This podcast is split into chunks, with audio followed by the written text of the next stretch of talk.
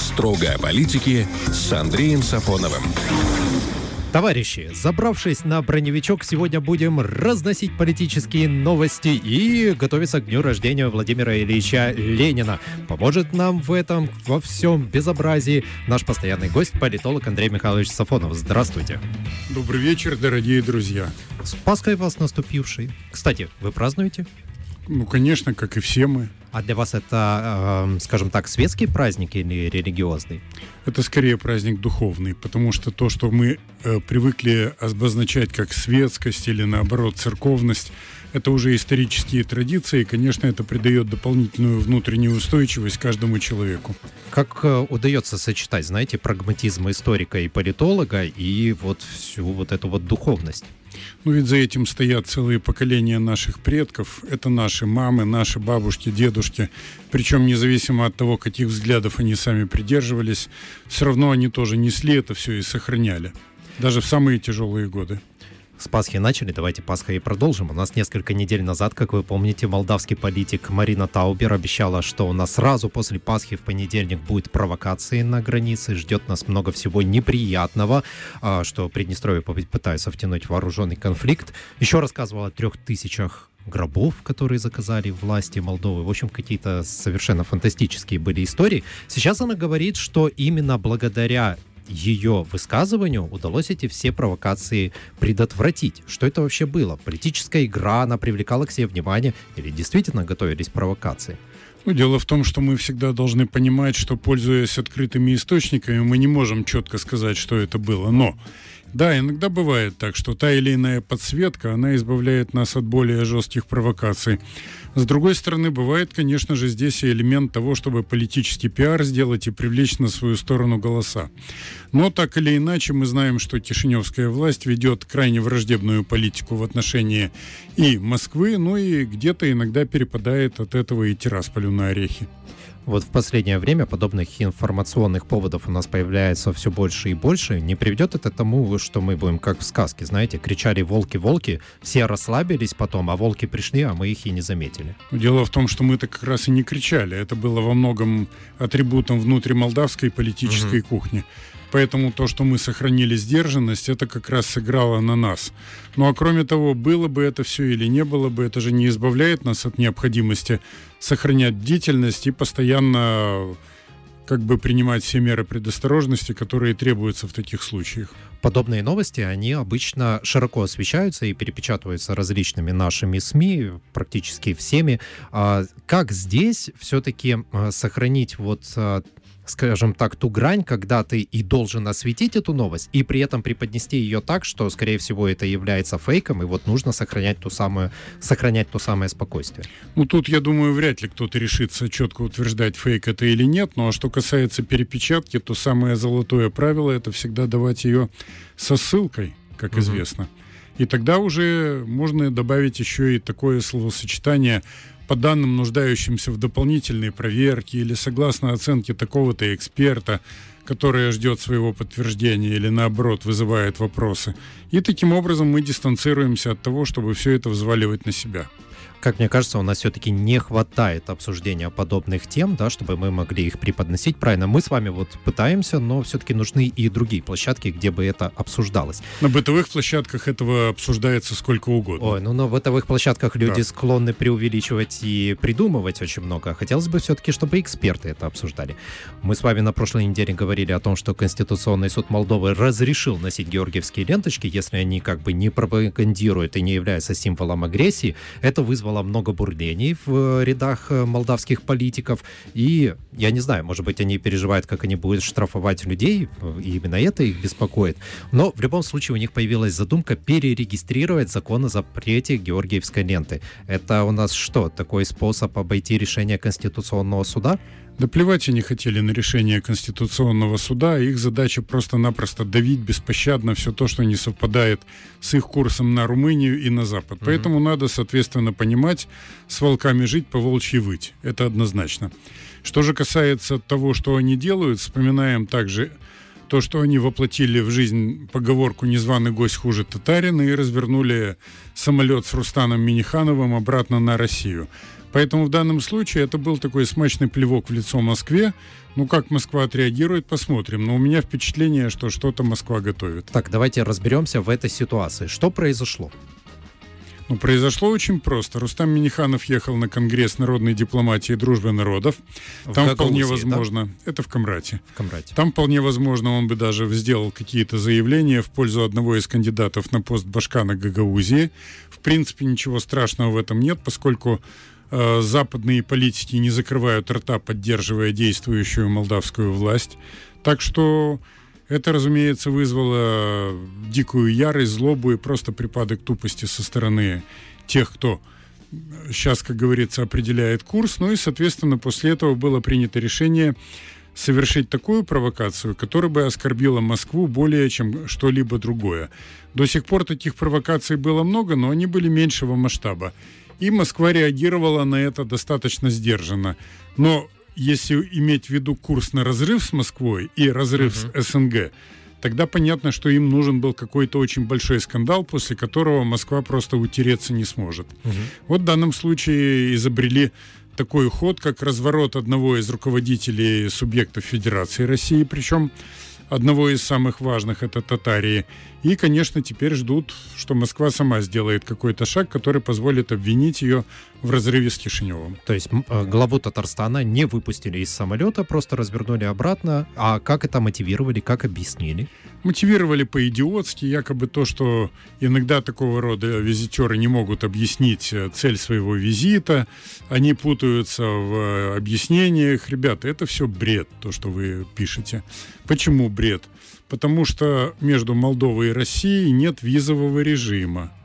И это отсутствие визового режима подразумевает автоматом, что руководитель субъекта федерации может приехать в Кишинев, угу. а руководитель, допустим, Кишинева, Камрата, Страшен, Леова, других городов, Бельц, например, они могут спокойно приехать в Россию. Угу. Кстати, как и было, и бывает.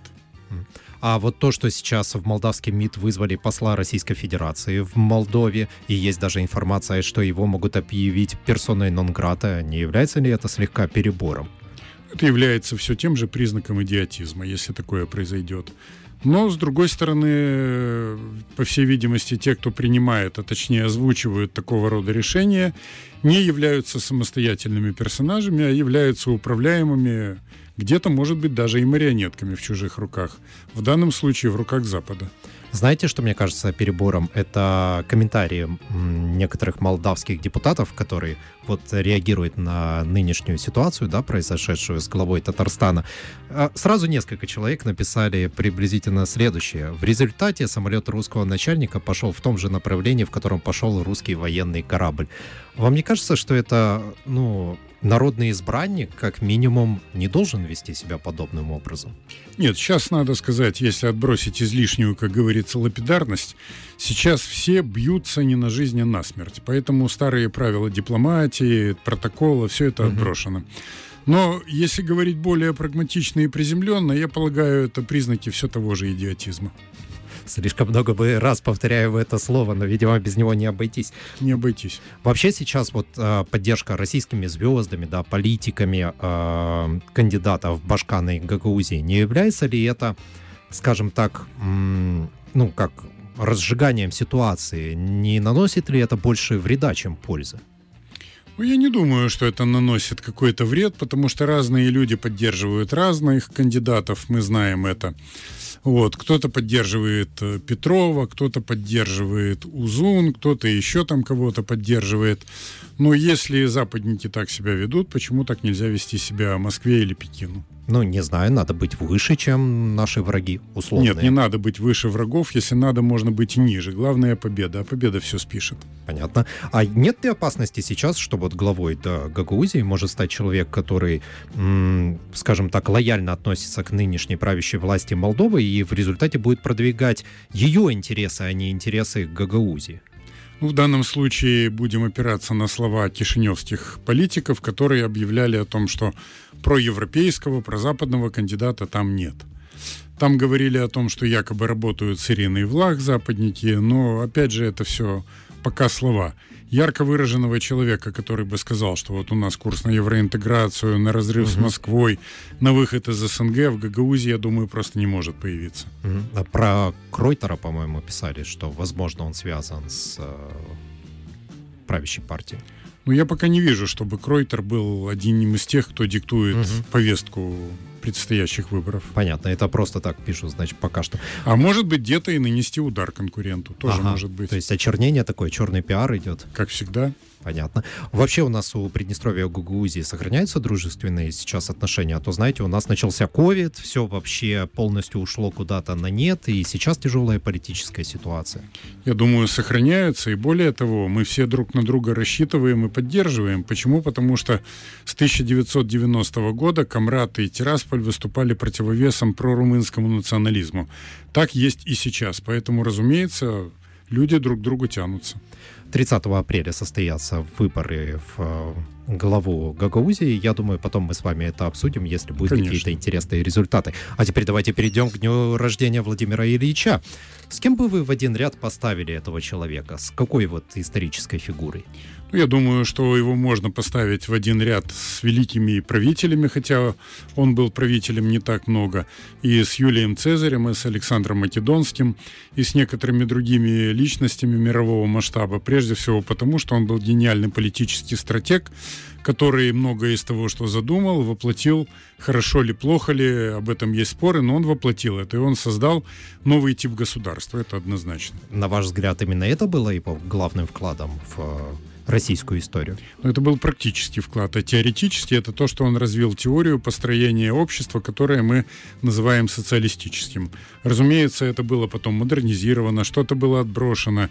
Некоторые страны по-своему там что-то интерпретировали, но тем не менее он создал такую систему власти и систему общества, которая стала альтернативой тому, что было до того времени, а именно феодализму в некоторых странах где-то еще оставалось, и капитализму в том виде, как он был тогда. Поясните, что такое социалистическое государство? А то мы социализм, коммунизм очень часто путаем и не Нет, разбираемся. Коммунизм это как бы такая Идеология? идея, которая может считаться с одной стороны утопической, с другой стороны трактует ее тоже по-разному. Но социализм это прежде всего мощная система социальной защиты и большая, как минимум, доля государства на средства производства. Мы отбер... сейчас отбрасываем в сторону разного рода трепотню, там демократия, права человека и так далее. Но социальная защита – это то, что в первую очередь ставится во главу угла в таком государстве. Опираясь на это, некоторые страны, которые мы привыкли называть капиталистическими, они многое оттуда почерпнули и сделали так, что некоторые завоевания перетекли к ним. Но потом, когда разрушен был СССР и распалась социалистическая система, после этого на Западе многие сочли, что не нужно дальше вот эти меры по социальной поддержке населения культивировать и поддерживать. Это какие страны? Ну, Швеция, например, Норвегия. Угу. Там говорили даже о том, что есть так называемый скандинавский социализм. Сейчас о нем говорят уже меньше. Ну и кроме того, они ударились в другую дурь. Они открыли ворота для мигрантов, а пришли орды достаточно необразованных, диких людей зачастую. И в результате система просто не может кормить тех, кто работать категорически не хочет. Угу. Некоторые хотят, но тех, кто не желает этого, еще больше. Как думаете, почему социализм не удалось вот так построить на многие-многие сотни лет? Ленин опередил слишком э, свое время? Нет, Ленин э, исходил из того, чтобы создать социалистическую страну, хотя он не считал это единственным вариантом, э, в том государстве, где капитализм как таковой еще построен не был до конца. То есть Российская империя, страна, где капитализм развивался очень быстро, но в то же время были феодальные пережитки. Поэтому угу уровень населения исходил из того, что было на самом деле. Естественно, когда он пришел к власти, Ленин, он вынужден был вести себя, кстати говоря, как и его противники, с одной стороны, как его соратники с другой, именно в стиле того общества, которому ему довелось управлять. Это не Швейцария, где, как говорил Штирлиц, там 70 сортов сметаны. Это общество, где, если ты не зажмешь бараний рог населения, ты ничего не сможешь сделать. Ну, как выяснилось, и дальше это сохранялось истина. Поэтому он начал вместе со своими соратниками жестко подавлять своих врагов, образно говоря, махая топором. И, разумеется, это привело к тому, что социализм не мог получиться таким, каким он задумывался первоначально. Угу. Но соцподдержка, она была все-таки вставлена в практику. Угу. То есть тогда, получается, то социалистическое государство, о котором мы говорим, это уже больше идеи Сталина тогда или чьи? Сталин немножко исправил кое-какие ошибки, которые были сделаны во времена Ленина. Угу. Он вернул уважение и преемственность в отношении государства. Ленин хотел полностью разорвать с Российской империей, с Московским царством. Я читал полное собрание сочинений Ленина, пока учился в университете все его 55 незабвенных томов. Однако. Вот. Кстати говоря, там можно обосновать все, что угодно. Потому что он был человек очень эмоциональный, иногда строчил, как кто-то сказал, э, он напоминал подследственного, который хочет выговориться и сообщает все прокурору без изъятия. И подкрепить его цитатами, да, действительно можно все, что угодно. Но в то же время Ленин э, был немножечко в плену вот этих вот европейских всяких догм. Самая большая, я считаю, его ошибка – это создание союзных республик. По сути дела, он заложил мину под наше государство. Сталин понимал, что делать этого категорически нельзя. Вы имеете в виду отдельные республики, входящие ну, в состав одной? А надо, Сталин как хотел все Сталин вместе, хотел, были, есть да? Великая Россия, да. все остальные в качестве автономии без всякого права выхода. Угу. В этом был основной конфликт, даже в школе это учили, между Лениным и Сталином. Угу. Но Сталин, опираясь там на Троцкого, Зиновьева, Каменева и вот это прочее охвостье первых лет революции, он пробил все-таки свою идею. Чем это отозвалось в конце 80-х, в 91 году, мы отлично видим. Раз вы читали все собрание сочинений Ленина, вопрос, он действительно был русофобом? Русофобом ли он был? Э, не могу сказать, что он был таким же русофобом, как, допустим, некоторые э, деятели, которые прибыли из эмиграции, вроде Карла Радека, потом осужденного на одном из знаменитых московских процессов 1937 года.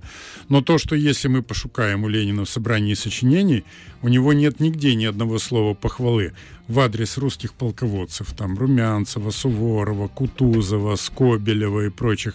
У него только в одном месте есть на все 55 томов – о том, где он хвалит вроде бы как Петра, так его похлопывает по плечу и говорит, что Петр Великий боролся с варварством варварскими средствами. Все, больше ничего.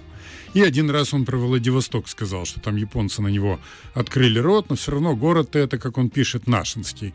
Остальное все, ничего нет из того, что вот составляет действительно воинскую и государственную славу России. А у Сталина много таких вещей. Он даже 7 ноября 1941 года в речи на параде когда он стоял на мавзолее, сказал, пусть осеняет нас знамя великого Ленина, но в то же время пусть озаряют нас также подвиги наших предков, а также Суворова, Кутузова, Александра Невского, Дмитрия Донского. Откуда, вот такая была речь. Откуда у Ленина такое отношение к русскому прошлому? А многие из революционных деятелей, которые были, э, относились к так называемой элите, так называемым интеллигентским слоям, и в основном они проводили время в эмиграции, они относились к, к истории своей страны очень злобно. И, может быть, где-то они копировали в этом плане таких известных русофобов, прямо скажем это, как Маркс и Энгельс. Mm. Вот а те были настоящие русофобы. К православию он также злобно относился, а то тут есть всякие цитаты, что он там предлагал э, воспользоваться массовым голодом в стране, чтобы обобрать православные храмы и расстрелять при этом реакционных священнослужителей. Ну, было такое дело, но на практике он э, вынужден был проводить более взвешенную политику, хотя, конечно, репрессии против церкви проводились огромные в 18 году, но тут надо еще отметить, что он шел по пути вот этого маргинального быдловатого слоя, который требовал разрушить все до основания. Он не мог жестко им возразить, потому что они тогда подумали бы, а почему бы нам не поставить вообще кого-то своего угу. на место этого интеллигента, который неизвестно откуда приехал.